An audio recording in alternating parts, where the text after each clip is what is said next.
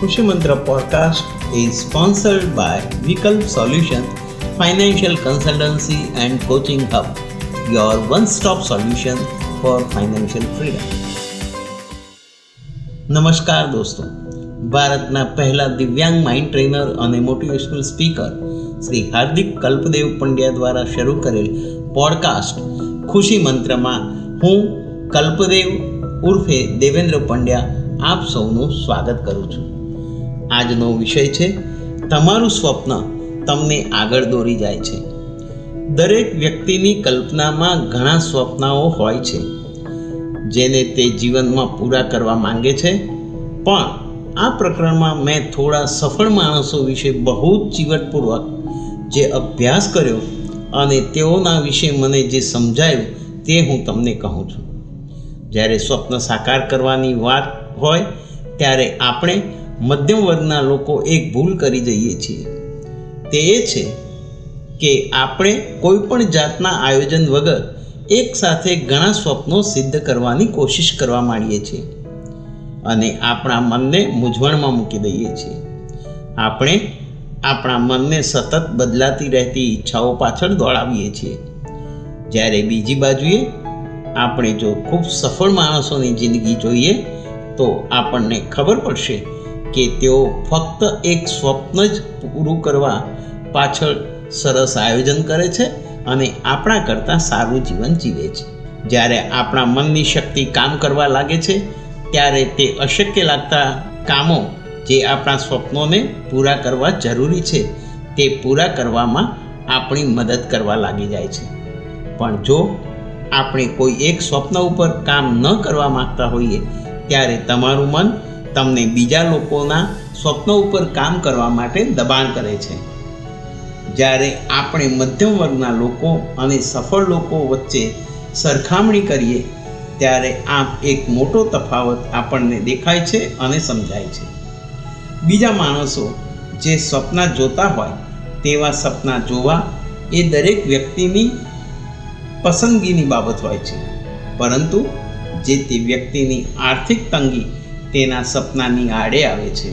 કારણ કે આપણે ઘણા સ્વપ્નાઓ ઉપર એકસાથે કામ કરવા માંડીએ છીએ અને આપણા દરેકમાં રહેલા મહાન માણસને આપણે ઓળખતા નથી.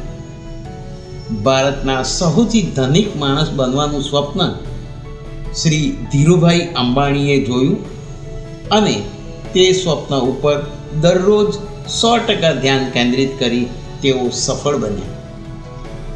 સર્વશ્રેષ્ઠ ગાયિકા શ્રીમતી લતા મંગેશકરજી એ સર્વશ્રેષ્ઠ ગાયિકા બનવાનું સપનું જોયું અને તે પૂરું કરવા માટે સો ટકા ધ્યાન તેના પર કેન્દ્રિત કરી તેઓ સફળ બન્યા.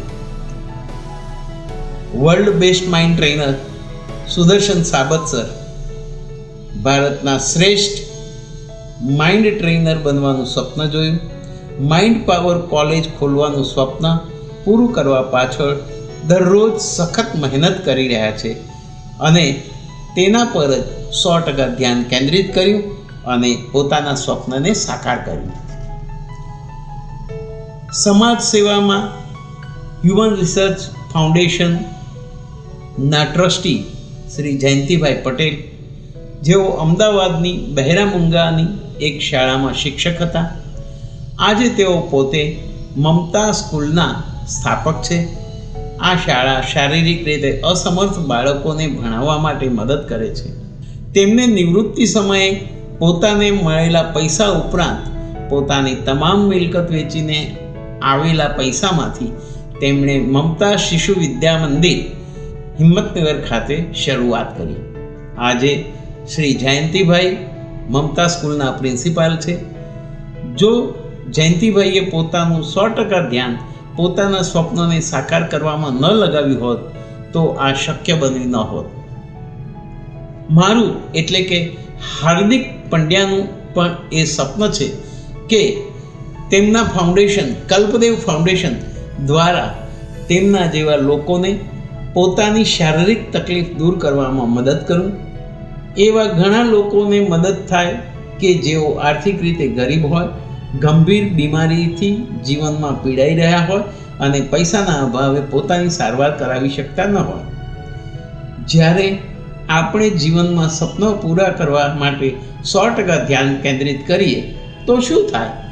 જ્યારે આપણે એવા કોઈ સફળ માણસનો અભ્યાસ કરી કે જેણે પોતાનું સપનું પૂરું કરવા માટે તેના પર સો ટકા ધ્યાન આપ્યું હોય તો આપણને તેના જીવનમાં કેટલીક વિશેષ બાબતો જોવા મળશે. ઓપોર્ચ્યુનિટી સુંદર તક અમુક લોકોને તેમના જીવનમાં આગળ આવવા માટે તક મળતી હોય છે.